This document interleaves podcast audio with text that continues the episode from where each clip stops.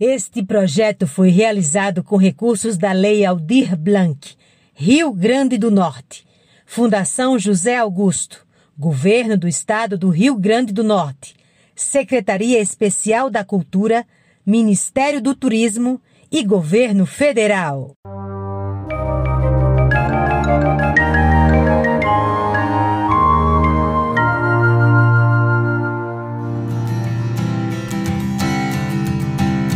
Boa noite, senhoras e senhores. No ar, mais um programa, leitura de quinta. Sempre às quintas-feiras aqui, alegrando a sua vida, mostrando possibilidades de conectividade. Nós somos a Companhia Máscara de Teatro, estamos na cidade de Mossoró, no Rio Grande do Norte, para o mundo. E hoje nós vamos receber uma pessoa que eu digo que ela é multicolorida. Você já deve saber quem é, só por esses já sabe quem é, eu estou falando do Christian de Saboia, que breve já já está aqui conosco, batendo um papo lindo, junto com a Luciana Duarte, um, um trecho, um pitaco do Lima Barreto, tá certo? E aí vai também conversar conosco, essa experiência que ele teve no tablado lá no Rio de Janeiro, ele que é carioca de Tibau, ele é carioca de Natal, ele é carioca do mundo. Né? Enquanto todos se arrumam, nós vamos chamar a cortina e vamos começar hoje nossa leitura de quinta. Obrigado pela presença, obrigado curtir, dá o like, aperta o like, é importante. É, ativa o sininho, convida as pessoas, compartilha. Vai começar agora. Mais um, para você, com você, mais uma leitura de quinta. É um engano supor que o povo nosso só tenha superstições com sapatos virados, cantos da coruja, e que só haja na sua alma crendices em feiticeiros, em cartomantes, em rezadores e coisas e tais. Não. O povo ele tem é, dessas superstições, além dessas superstições, outras muitas, uma outra natureza até singular, partilhada até com as demais por pessoas com certo avanço mental.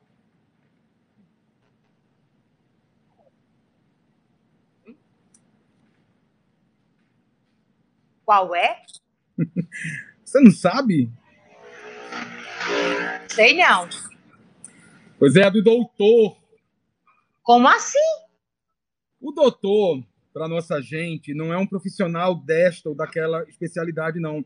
É um ser superior, semidivino, com a construtura fora do comum, cujo saber não se limita a este ou aquele campo de cogitações intelectuais da humanidade, e cuja autoridade só é valiosa neste ou naquele mister. É onisciente, se não infalível.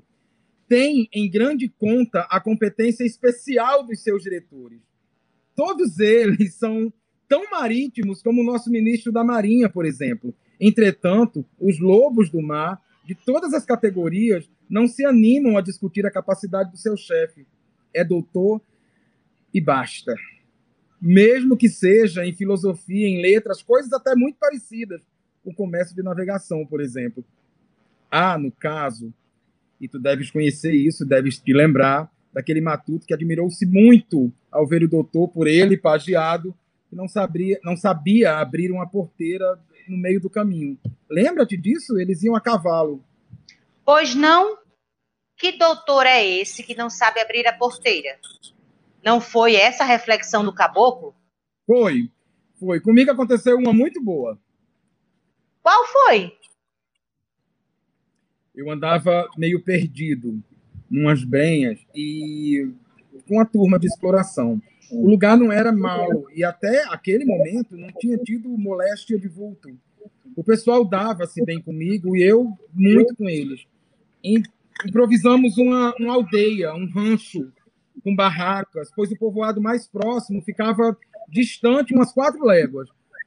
E eu morava num rancho de palha, uma espécie de, de capataz que me era afeiçoado. Dormia cedo, acordava cedo, muito de acordo com os preceitos do falecido bom homem Ricardo.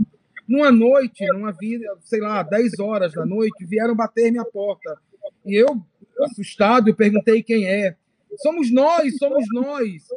Reconheci a voz dos meus trabalhadores, saltei-me da rede, acendi o candeeiro e abri a porta. O que, que há? O que foi?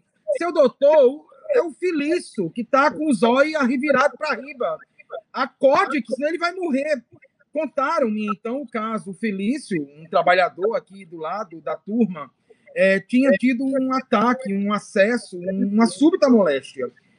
Qualquer coisa parecida. E eles vinham pedir-me que acudisse o companheiro.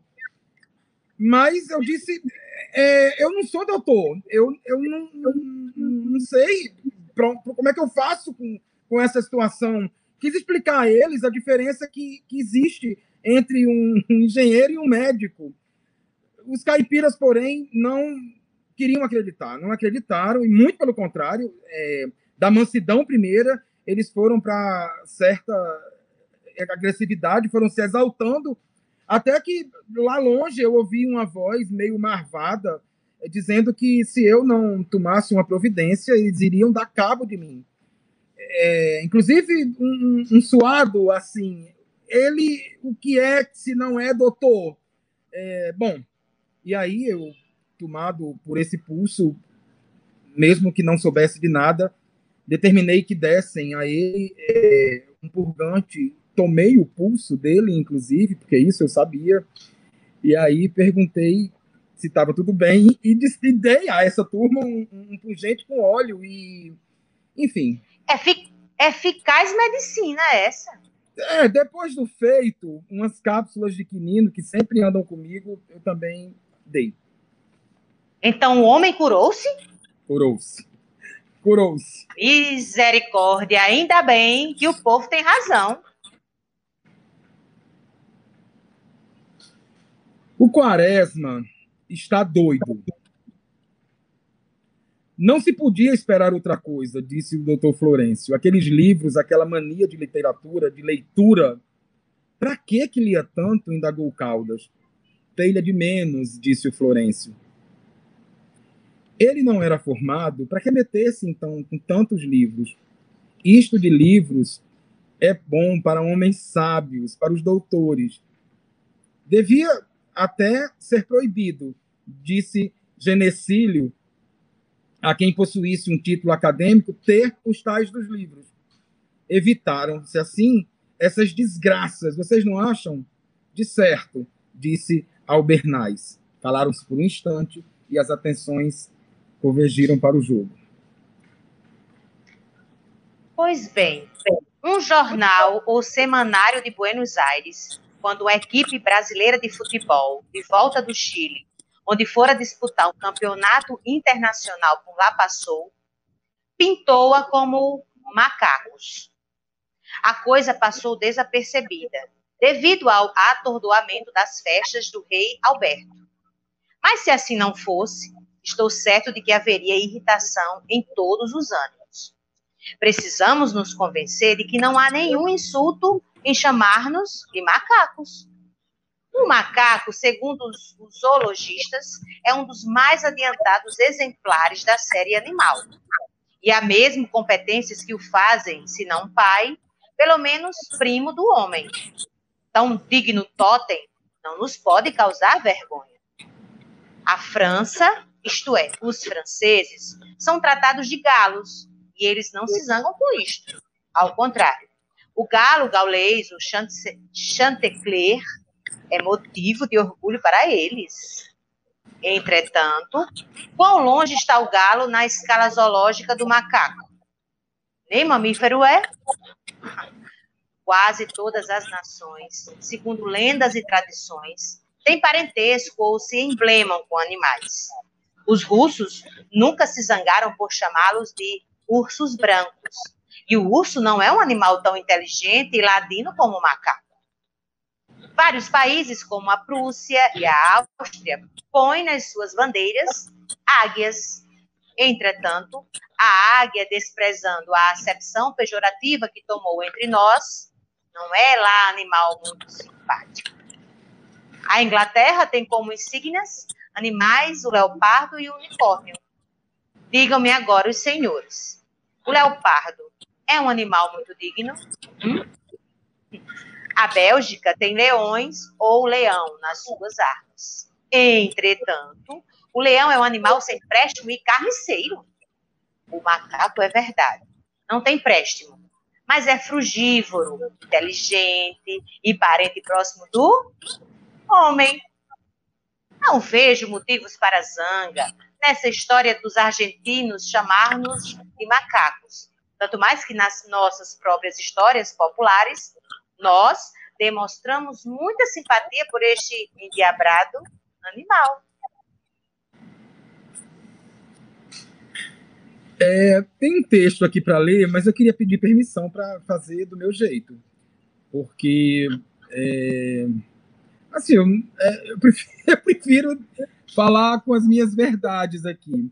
É, eu tive é, a honra de ter os melhores professores do universo. Os meus professores foram professores muito importantes na minha vida. E aí eu digo isso desde o colégio mais remoto no Rio de Janeiro até o meu segundo grau, que foi permeado por grandes mestres. E eu tive uma professora que foi fundamental na minha vida. Eu acho que sem ela eu não, eu não teria chegado à Lua, que foi Nila, Nila Andrade. Nila é.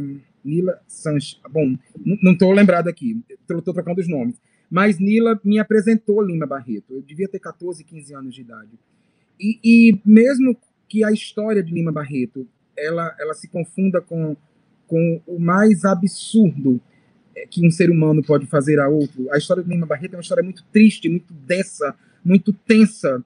Lima Barreto era alcoólatra e lá pelo século, no início do século XX, é, salvo engano, em 1919, Lima Barreto foi internado como louco é, por beber muito.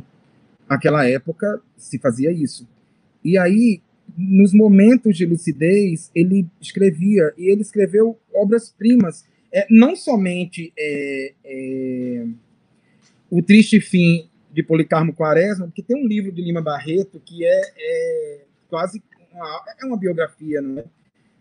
é dolorosa, é, absurdamente dolorosa, que é Diário de um Hospício, Acho que todo, todo artista, todo ser humano, todo ator deveria ler.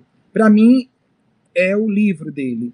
É, no hospício, onde ele passou anos internado como louco, sem de louco ser absolutamente nada, ele também escreveu O Cemitério dos Vivos. São nomes fortes, não é? Mas que mostram muito é, é, é o absurdo que foi feito com esse homem negro, sim, é, rechaçado pela Academia de Letras, é, tentou três vezes e não conseguiu. Títulos muitos é, de Lima Barreto não lhe foram dados por sua condição, pela condição da sua família. É, eu fico imaginando que, embora a literatura conte com altos números de, de biografias e, e, raras são as obras é, é, com testemunhos tão brutos, diretos, verdadeiros, coerentes, é, sobre a, a, humilhação humana. É, o Diário do Hospício é isso daí. É, Lima Barreto ele foi preso na urna, é, onde hoje funciona o FRJ, no Rio de Janeiro, é, ali em frente à, à, sede do Yacht Club. Quem, quem é carioca sabe, quem morou por lá também. E morreu nessa nessa, nessa, nesse absurdo, né, envolto por essa dor. Lima Barreto é, certamente, certamente, daí não precisa nem ser um conhecedor desse cara, mas ele é certamente o, o principal autor, principal escritor, é, sei lá, é, é, pelo menos a voz mais crítica. É, chegando gente para falar comigo. É, ali do início do século XX. Então é isso, Luciana. É... Vamos pra frente aí. Tá aí, tá aí, hein, Lu? Uma aula. Aula de, de atenção, de amor, né? De, de boas palavras. E vamos dar um tchau, vamos abraçar, vamos agradecer a Cristian. Cristian, suas palavras de, de cheiros, de ois, de chaus me diga aí, meu querido, para você poder nadar nesse mar. De todo modo, é, muito obrigado. É, é, sempre uma honra estar perto de vocês. Tole mais em mim. Vai melhorar mais a sua vida. Viu? Mônica Danuta, um beijo. Cheiro no coração de todos vocês. Até a próxima. Namastê. Que a arte invada o coração de vocês. Até mais.